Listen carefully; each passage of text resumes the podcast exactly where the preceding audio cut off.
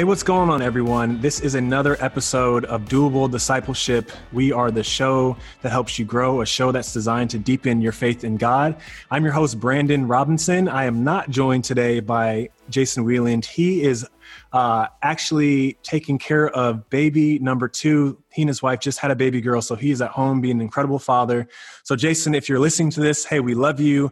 Uh, we're excited to get you back on, but by all means, be a dad, spend time with your family, and enjoy that time. Today, guys, we have a great guest with us. We have Megan Grider. Now, Megan has been in ministry for over 20 years, almost 30 years in ministry now, and she actually is the director of Celebrate Recovery here at Saddleback. She's been in this role for about a year and a half now, but she has tons of wisdom, tons of life experience.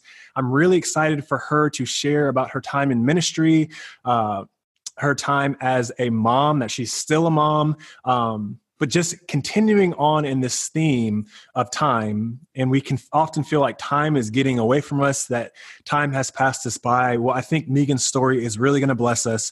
Um, whether you're a parent or not, wherever you're at in life, whatever station you find yourself in, she has a story uh, that can encourage us, that can challenge us, that can inspire us. So I'm really excited to interview her and have her on the show. Megan, how you doing?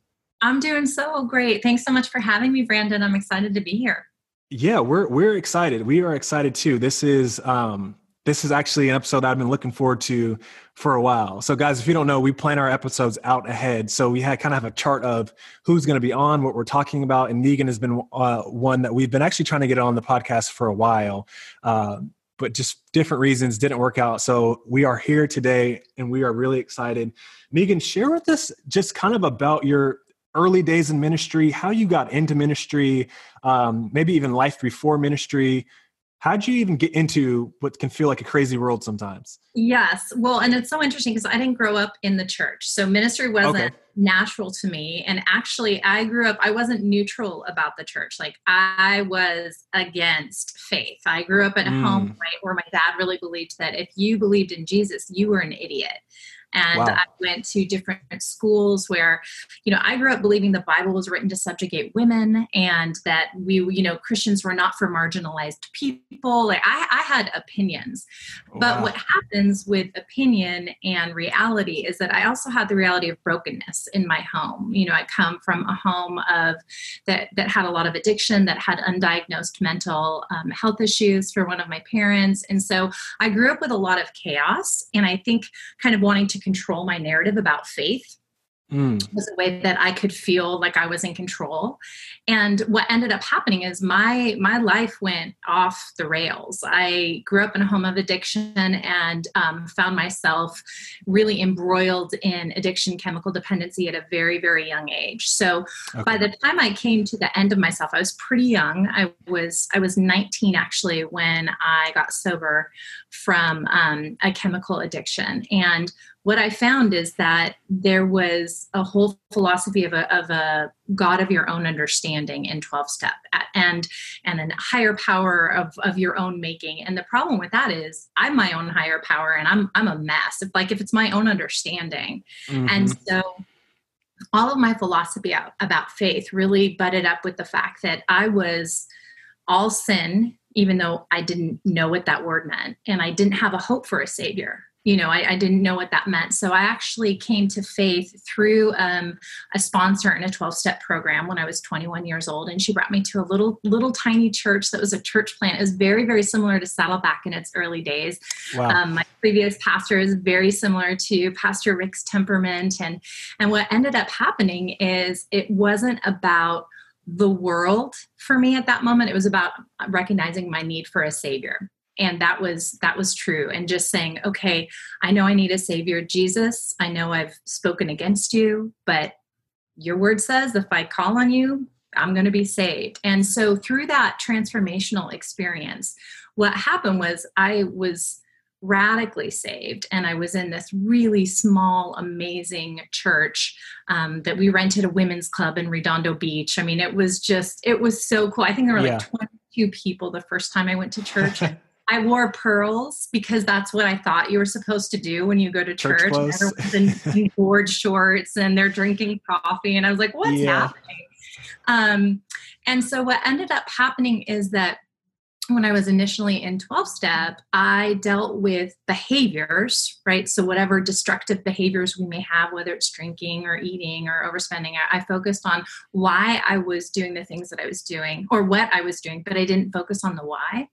And so, because I didn't deal with some deep issues, once this, this beautiful faith that I had stepped into got perverted for me in that mm. I wasn't doing destructive behaviors that the world would think were destructive, right? I wasn't drinking, I wasn't using. But what I started to do was because I hadn't dealt with a lot of my core issues, I started serving people because I needed them so we got into ministry because of a need right? When you have a small church and all of a sudden there's nobody to teach sunday school and you're the one at six months who has the most spiritual maturity on teaching sunday school or you're the one we had a drama ministry at our church. We did original drama and i was an actress at the time. So wow. that's how i got into ministry.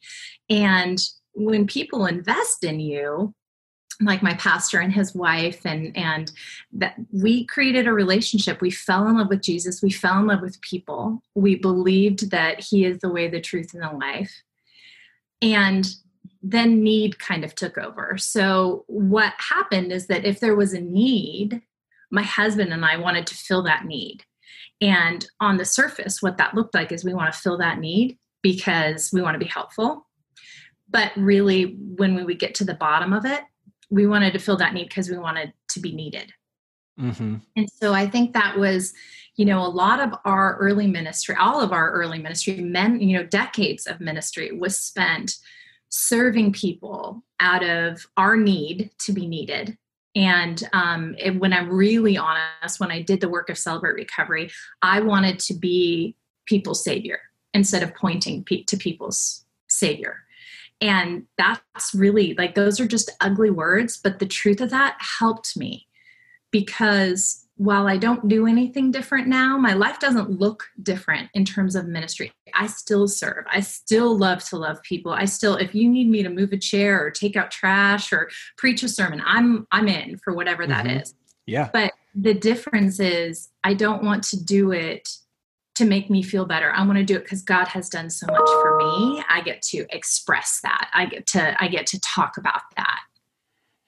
Yeah, that's that's so good. I think about even my own story in coming into ministry um, in my early 20s, around 20, 24 for me. But a lot of it was motivated in I want to prove to myself, I want to prove to other people that I am competent, that you can trust me, that I can deliver things. Um, I needed that acceptance and I needed that badge of approval. And I think whenever we're, we, we were talking about on a previous episode, this idea of kairos time, um, measuring time by like the quality of the time or, or a season. That's what we call seasons of life. We don't call it kairos time because we're not, we're not Greeks. Um, we are Americans in the 21st century. However, these seasons of life, I think there's a lot of wisdom to when we're in transition to to slowing down, to pausing, and to allowing God to do a work in us because we we come to these things we're super fired up um and we've seen a lot of transition in our life we've seen a lot of heart change and it's exciting and then you see needs in different places and you're going oh my gosh I can I can meet that. I can feel that need. Um, and then usually we just we rush headfirst into it without ever really taking a step back and saying, Am I the person to meet that need? Am I keeping someone else from meeting that need? Am I mature enough and ready to handle what I'm stepping into? Um, or do I need a little bit more a little more seasoning? I need a little more cooking. I need to to be where I'm at in in in a in a place of just receiving. Um, receiving what God has for me before we we go outward or have output to try to be people's savior, right? So my mm-hmm. husband and I were known at our church as the fixers, and I loved that, right? If a ministry wasn't, if youth went down, we're like, yeah, we're there. Any ministry, we we did all the ministries, including facilities and kids and drama and stuff like that. And I used to wear that as a badge of honor. Like your numbers are down, we're gonna bring them up. But what I didn't uh-huh. understand uh. is that that toxic approach, that perverted approach to ministry, what I was doing is it's really expressing a lack of faith because what I'm saying is that that's what that's what god is measuring and i'm going to fix it as opposed to saying what's god doing in this messiness what is mm-hmm. he doing i was so uncomfortable with anything that was messy i was so uncomfortable with anything that wasn't linear um, i wanted to control all chaos and you know I, I love when C.S. Lewis says, you know, God is good, but he isn't necessarily safe. I mean, that's not the direct, but you know, our God is, yeah so much bigger than I can imagine. And who am I to say that God isn't in the uncomfortable, that God isn't in the painful? And because I didn't really, I was just trying to fix everything. And ministry became an addiction for me. That's actually what ended up leading me to celebrate recovery. And our, my husband and I buried ourselves in ministry. And in many ways, um, we kind of sacrificed our children on the altar of ministry, not not unto Jesus, but ministry. Mm. That's not ministry is what we do, it's not who we are, and it should be an yeah. outpouring of an inner reality. And what we did is we used it to manage our emotions. If I was feeling like my life was chaotic, but I could fix your life, that felt good to me. And um, that was that got very dangerous because what that does is that for me it created a life of resentment, a life of bitterness. Because I get really mad when people wouldn't do what I told them to do. Like, look, I just fixed your life. I don't know why you're not taking these steps. yeah, I just fixed you. You're good. Go Thank do those now. things. Your pain is making me feel uncomfortable. That's really yeah. what it mm. mm-hmm. How, so I'm just curious about this. So how did you get to this place? How did you come to this conclusion that, oh my gosh, I'm in ministry for the wrong reasons. Was that a you know this light bulb moment for you where you just woke up and it happened or was it kind of a slow burn over years and a was, decade or two? It was a process. It was a process that crystallized um, when celebrate recovery came into my life but god had started doing a, a bunch of work before that. I think um, first of all the process began when our life wasn't what we expected you know with i know we're going to talk about my family later but you know we didn't have the life we didn't have kids that created a normal family we didn't have jobs and vocations that created the kind of financial stability that was kind of happening in the community that we were living in and mm-hmm. and so I kind of had to get to the end of myself and go, my life is as unmanageable from an emotional level. no one would have looked at, they would have looked at me and not known that. But um, so the work really began for me actually with a with a women's Bible study called Breaking Free about a decade or so ago when I was introduced to the concept of strongholds. And I'm mm. like, I don't know what has a stronghold of me because I'm thinking, like most people do, I'm thinking about behavior type stuff. I'm thinking about you know i'm not drinking i'm not i'm not doing drugs i'm not overeating i'm not doing any of these things but but my relationships my addiction to people and what they thought of me my my um, desire to control people places and things that was making my life unmanageable. So god started opening my eyes to that. Yeah didn't, it didn't really crystallize until it became so uncomfortable that I had damaged relationships with people I was supposed to be shoulder to shoulder in ministry with. You know, when you yeah. can't look people in the eye and you're trying to serve alongside them, that's a huge indicator that that there's that there's some real issues and the issues God revealed weren't them they had their own brokenness. They were me. They were how I was responding, how I was reacting. So the process was a long process, but the crystallization of the process was through something called a four step, which is a fearless and searching moral inventory in 12 step lingo and um, in celebrate recovery lingo. And what that did is I just had to look at my stuff and I had to own it. And that's so, where I could. Yeah. No, no. So so I'm kind of hearing you talk about kind of this this coming to an end of yourself twice. So one at 19 years old, and then another at I'm sure I don't know how old, but later.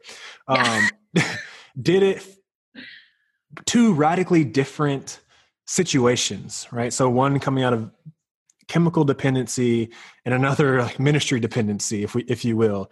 Did it feel the same? Did those two things were were they similar? Did they feel the same, or were they kind of in two separate buckets for you no it's the same bucket i think the second one had more shame associated with it because i think there is a misunderstanding of the concept of what new life is, right? I felt like I am called to be a new creation and I accepted mm-hmm. Jesus at 21 years old. And therefore, my past is gone, right? The old has gone, the new has come. Yeah. So me, what that meant is God has done all redeeming work, which is true. Mm-hmm. And I am to partner with him in that redemption so oh, that good. I'm understanding that I am becoming a new creation. So I really wanted my past to be my past. So when I was coming to the end of myself, I had a lot of shame because I felt like I should have this. I should get this together, especially at that time. You know, I, I was a middle aged woman. I'd been in ministry for, you know, two decades. And I was like, why don't I have this together? Because the, the misconception is that when God redeems us, we got to get it right as opposed to my redemption is dependent on me acknowledging that I need him every moment. It doesn't matter if I've been walking with Jesus for 40 years or 40 minutes. I need him. When I start taking I started taking it back and kind of trying to earn his approval and wanting him to be proud of me. Mm-hmm. And the revelation of that kind of lie that I was operating under. Because a lot of times nobody sets out to be captive to anything. Nobody sure. is like, I'm, I, you know what, this sounds great. I think I'm going to be right. But what happens is if, if I, I didn't understand how my past had affected me, I didn't understand mm. Lies that I believed. And until I did the work, and I, now I can say to this day, that's not that's not true. That's not the truth of God, who God says I am you know yeah. I, it's okay for me at almost 50 years old walking with god for as long as i have to say i can't go another minute without you i don't want to i don't know what to do god you have to help me that's actually where he has empowered me and equipped me even more because i'm at the end of myself mm-hmm. That's that's that's really good. As I'm hearing you speak, I'm thinking of something a a pastor said I heard it in church a while. I might have been a teenager, but it just came to my head of he was saying, you know, when we come out of our past, whatever we all have a quote unquote past, something that we are coming out of that we have come out of.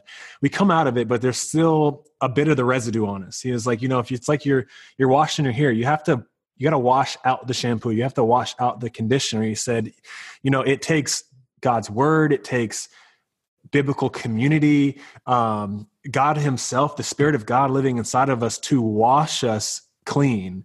Um, and these things start to fall away surely, but they start to fall away slowly. Um, and there's a process, and that process needs a lot of grace and it needs a lot of time. And I think that we forget that, or we, you know, we we read that Second Corinthians five seventeen verse, and it's like, see, I'm a new creation. God, do something. I should be totally different but we still have these old ways of thinking. We still are carrying bits and pieces of our story and shame of our past, maybe even things that we're feeling guilt about that we've never confessed. That's it's still in in and around us, and it takes it's a process of you know unraveling all that and living into this new life that we have. This what we call being new creations. We are new, but we have to learn to live as our our new selves. It's like being plopped down a new country. You got to learn to live there. You got to learn the language. You got to learn the custom. You have to learn how to maneuver and operate and thrive in this new place called the kingdom. And what I'm really interested of. So to fast forward a little bit, where you are now, you are the director of Celebrate Recovery. You're here at Saddleback Church. Um, you said earlier to me, this is the only other place you've been in ministry. Your previous church and Saddleback Church how has God redeemed this time for you? How has God restored all of those years that you maybe felt, man, I wasted a lot of years in ministry and I was getting it, I didn't get it right. I was getting it wrong.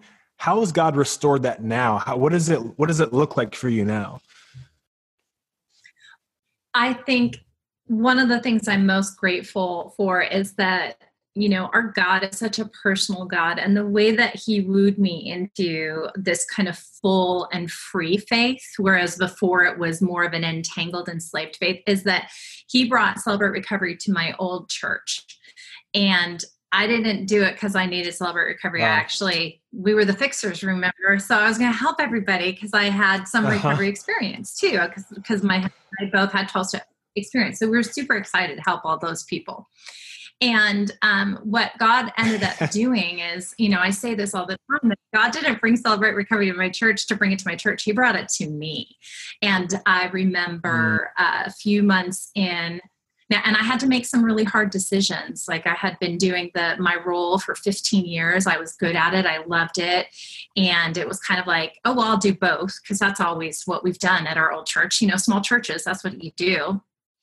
And my pastor yeah. to this day says God just led him to you have to choose.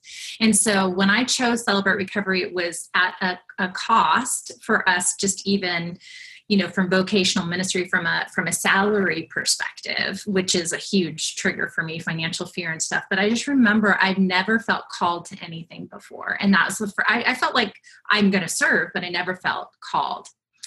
So um, when yeah. i really started recovery i didn't start as a leader. I started i was leading it but i st- i worked it. I i did it and um, my husband and I worked the program. It's a family ministry, so our children um, were in Celebration Place and the Landing, and you know this long time ministry family. And then before we knew it, half of the staff of the church was involved in Celebrate Recovery. And this little church of 250 people had 120 people in Celebrate Recovery.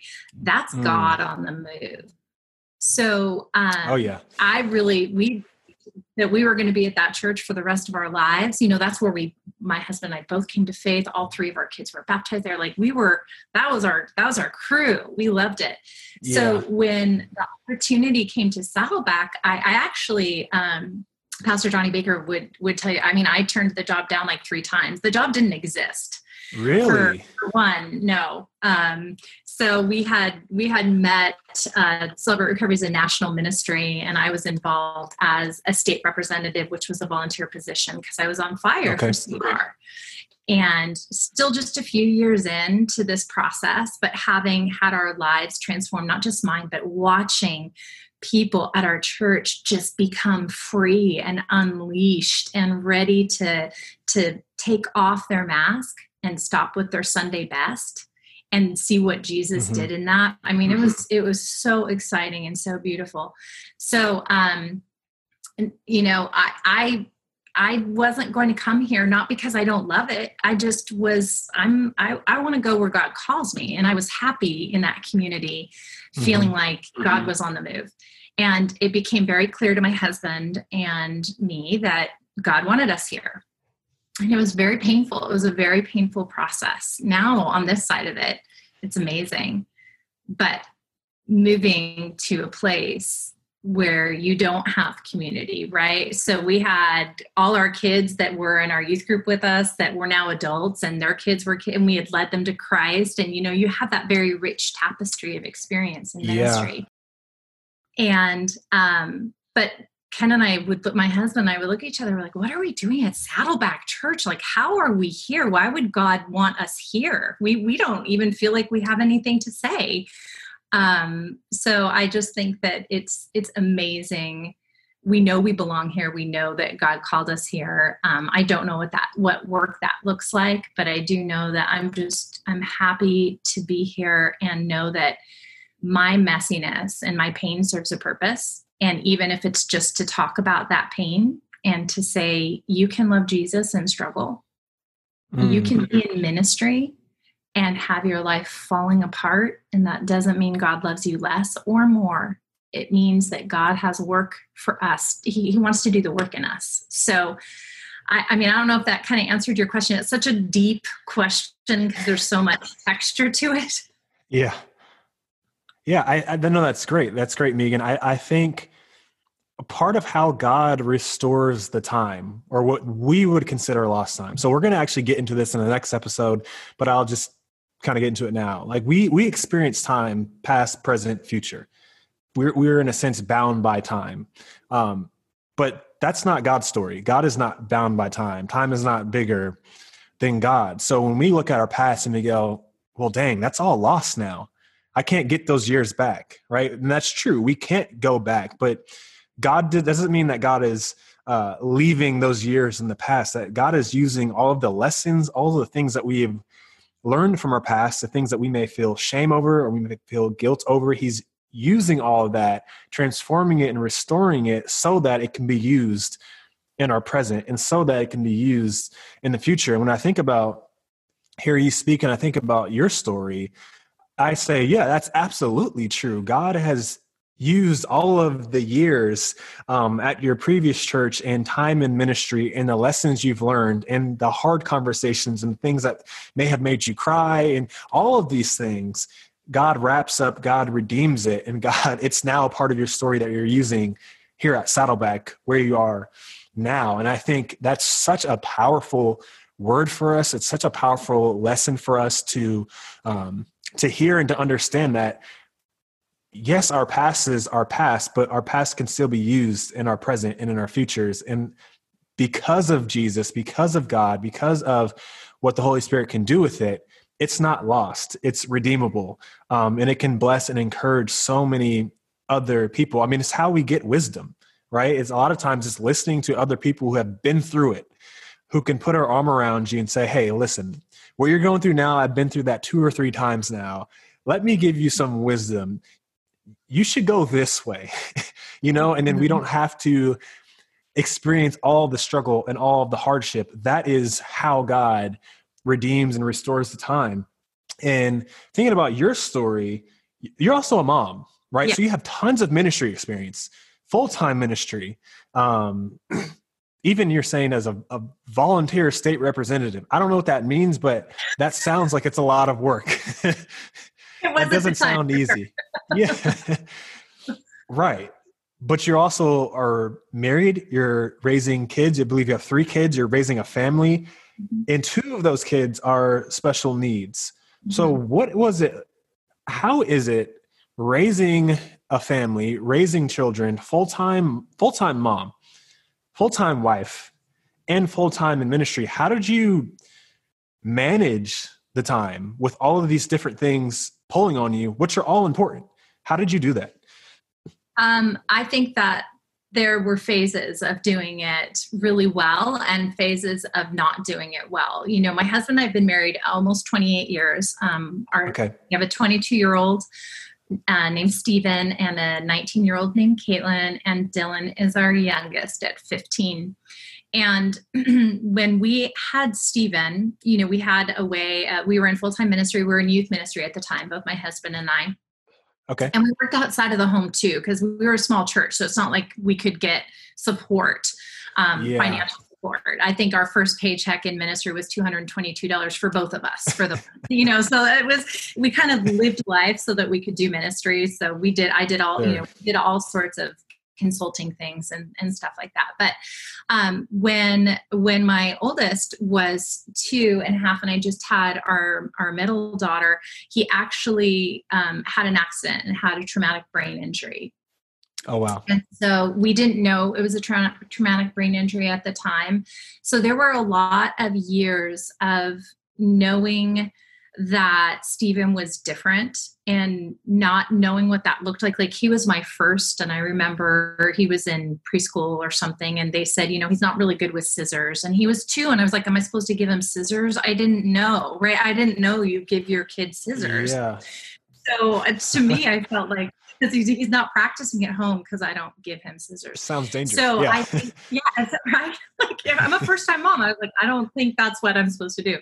So what ended up happening is, um, as it became more clear that there were issues that were both neurological and associated with his traumatic brain injury, that brought us into a whole new world and we handled it very differently so i you know it's it's a world of those of those people who have kids in a special education um, in the system of special education you know there's there's therapies you know there's a lot of therapies and for us we didn't have in-home therapies i had to drive my children including mm-hmm. my daughter to get his speech therapy his occupational therapy his physical therapy and also because we didn't have a name for it he wasn't he wasn't clearly diagnosed as being on the spectrum at the time okay. it was it's it's a hard kind of lonely place as a mom mm. especially with my firstborn um, i didn't i didn't know where i fit in the mom world and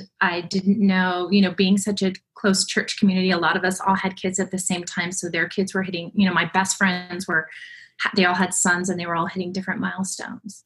And I remember that season of just pushing through, right? My husband, if he were here, he'd say he escaped into ministry and work. That's where he, because it was mm-hmm. painful. It's painful to not know what to do as a parent.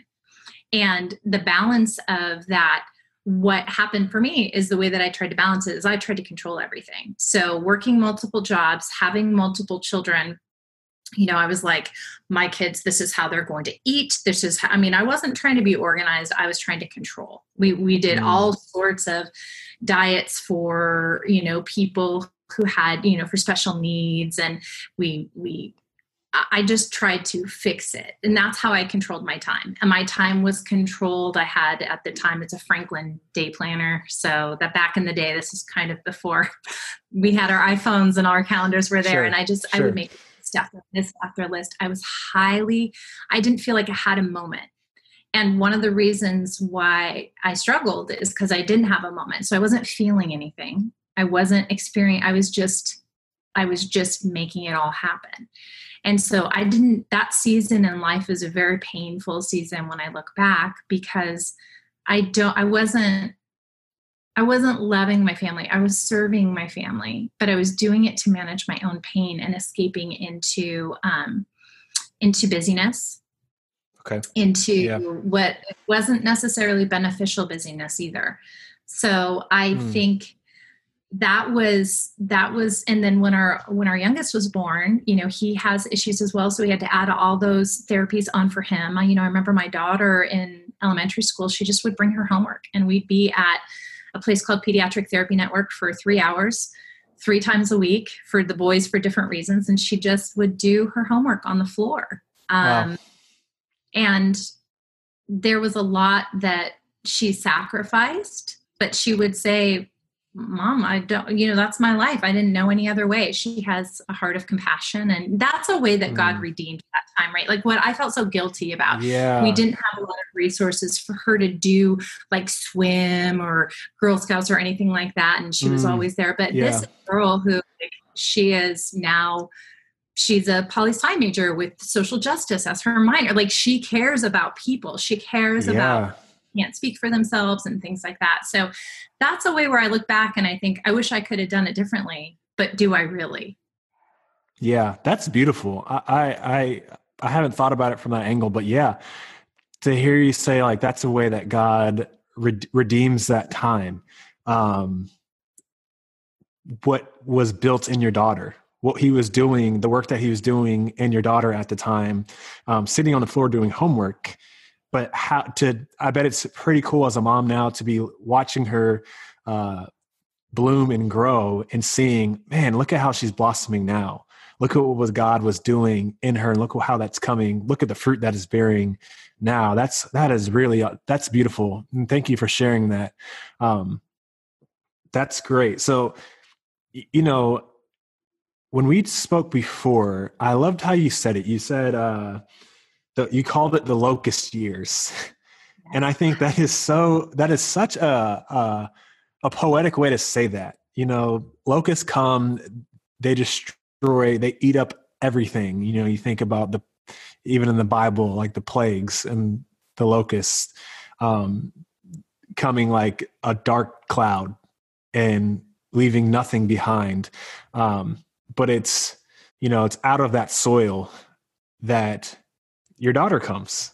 And yeah. what she's doing now it's out of that soil that you're now the role that you're serving in will celebrate recovery and the director of celebrate recovery of all things. And it's like it's really beautiful to think about what we consider loss what we consider locust years what we consider no God, they came they destroyed they ripped up everything.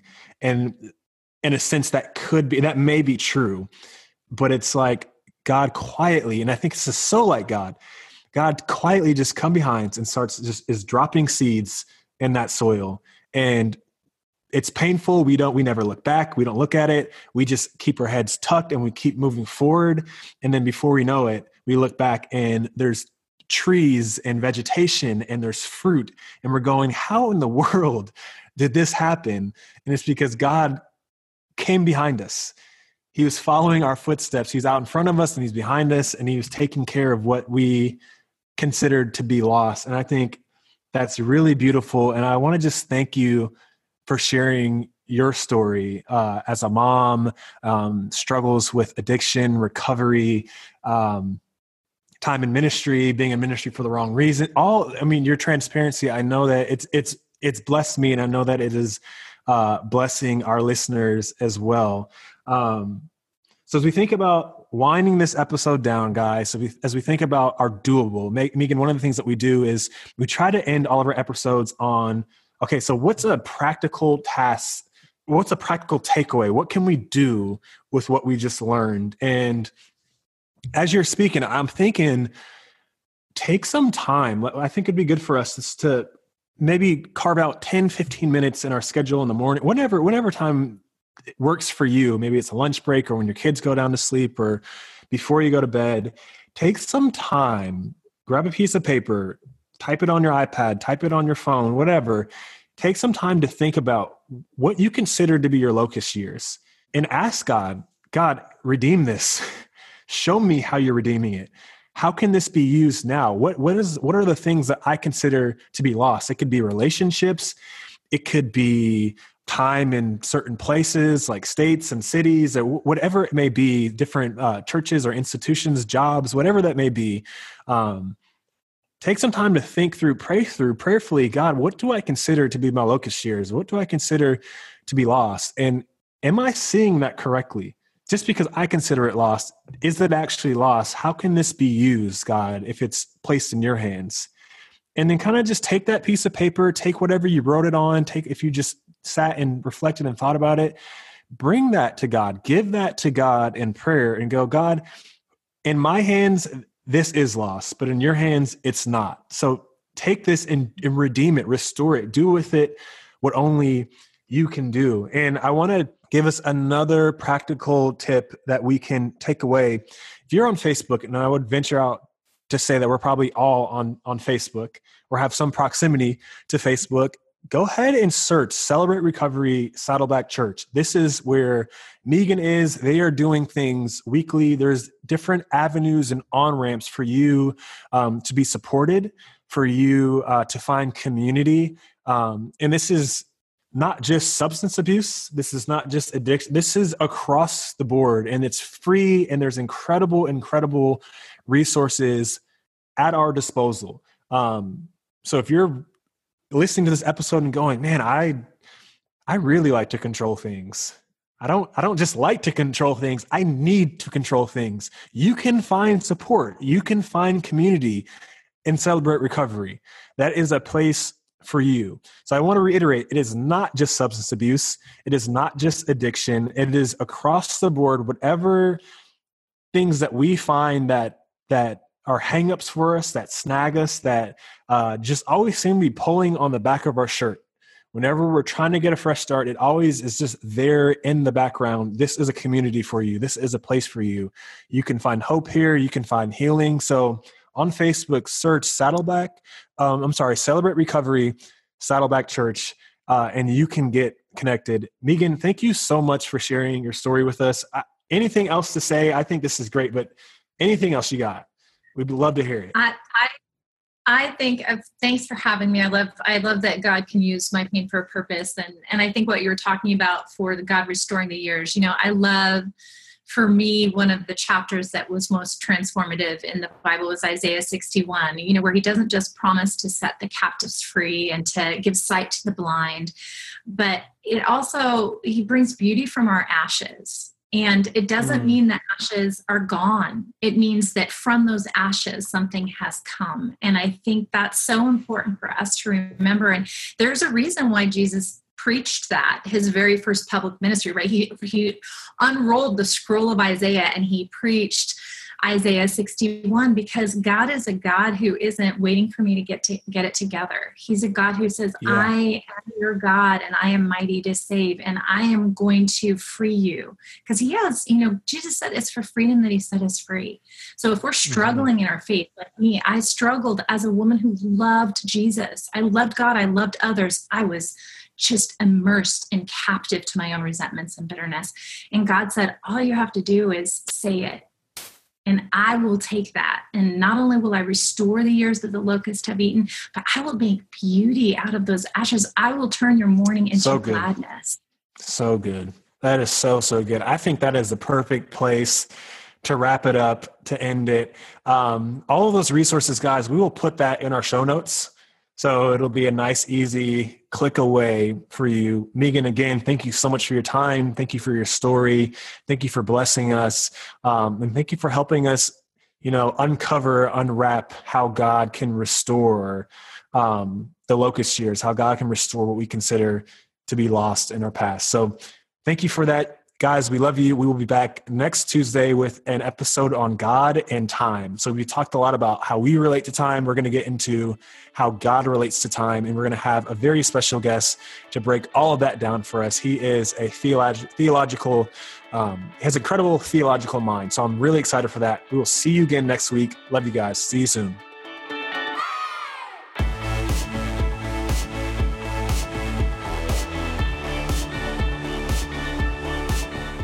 If you enjoyed this episode, consider giving us a rating or a review on iTunes. If you do, you'll help other people find us in the future. You can also listen to these episodes on YouTube. Just subscribe to the Saddleback Church YouTube channel for these conversations, plus lots of other video content. And if you are already listening to us on YouTube, subscribe to the Doable Discipleship podcast on Apple Podcasts or your favorite podcasting app so you can listen in the car or wherever else you go. Don't forget to visit saddleback.com slash doable to check out all of our previous episodes. And go to saddleback.com slash grow to find spiritual growth resources and view a calendar of upcoming events.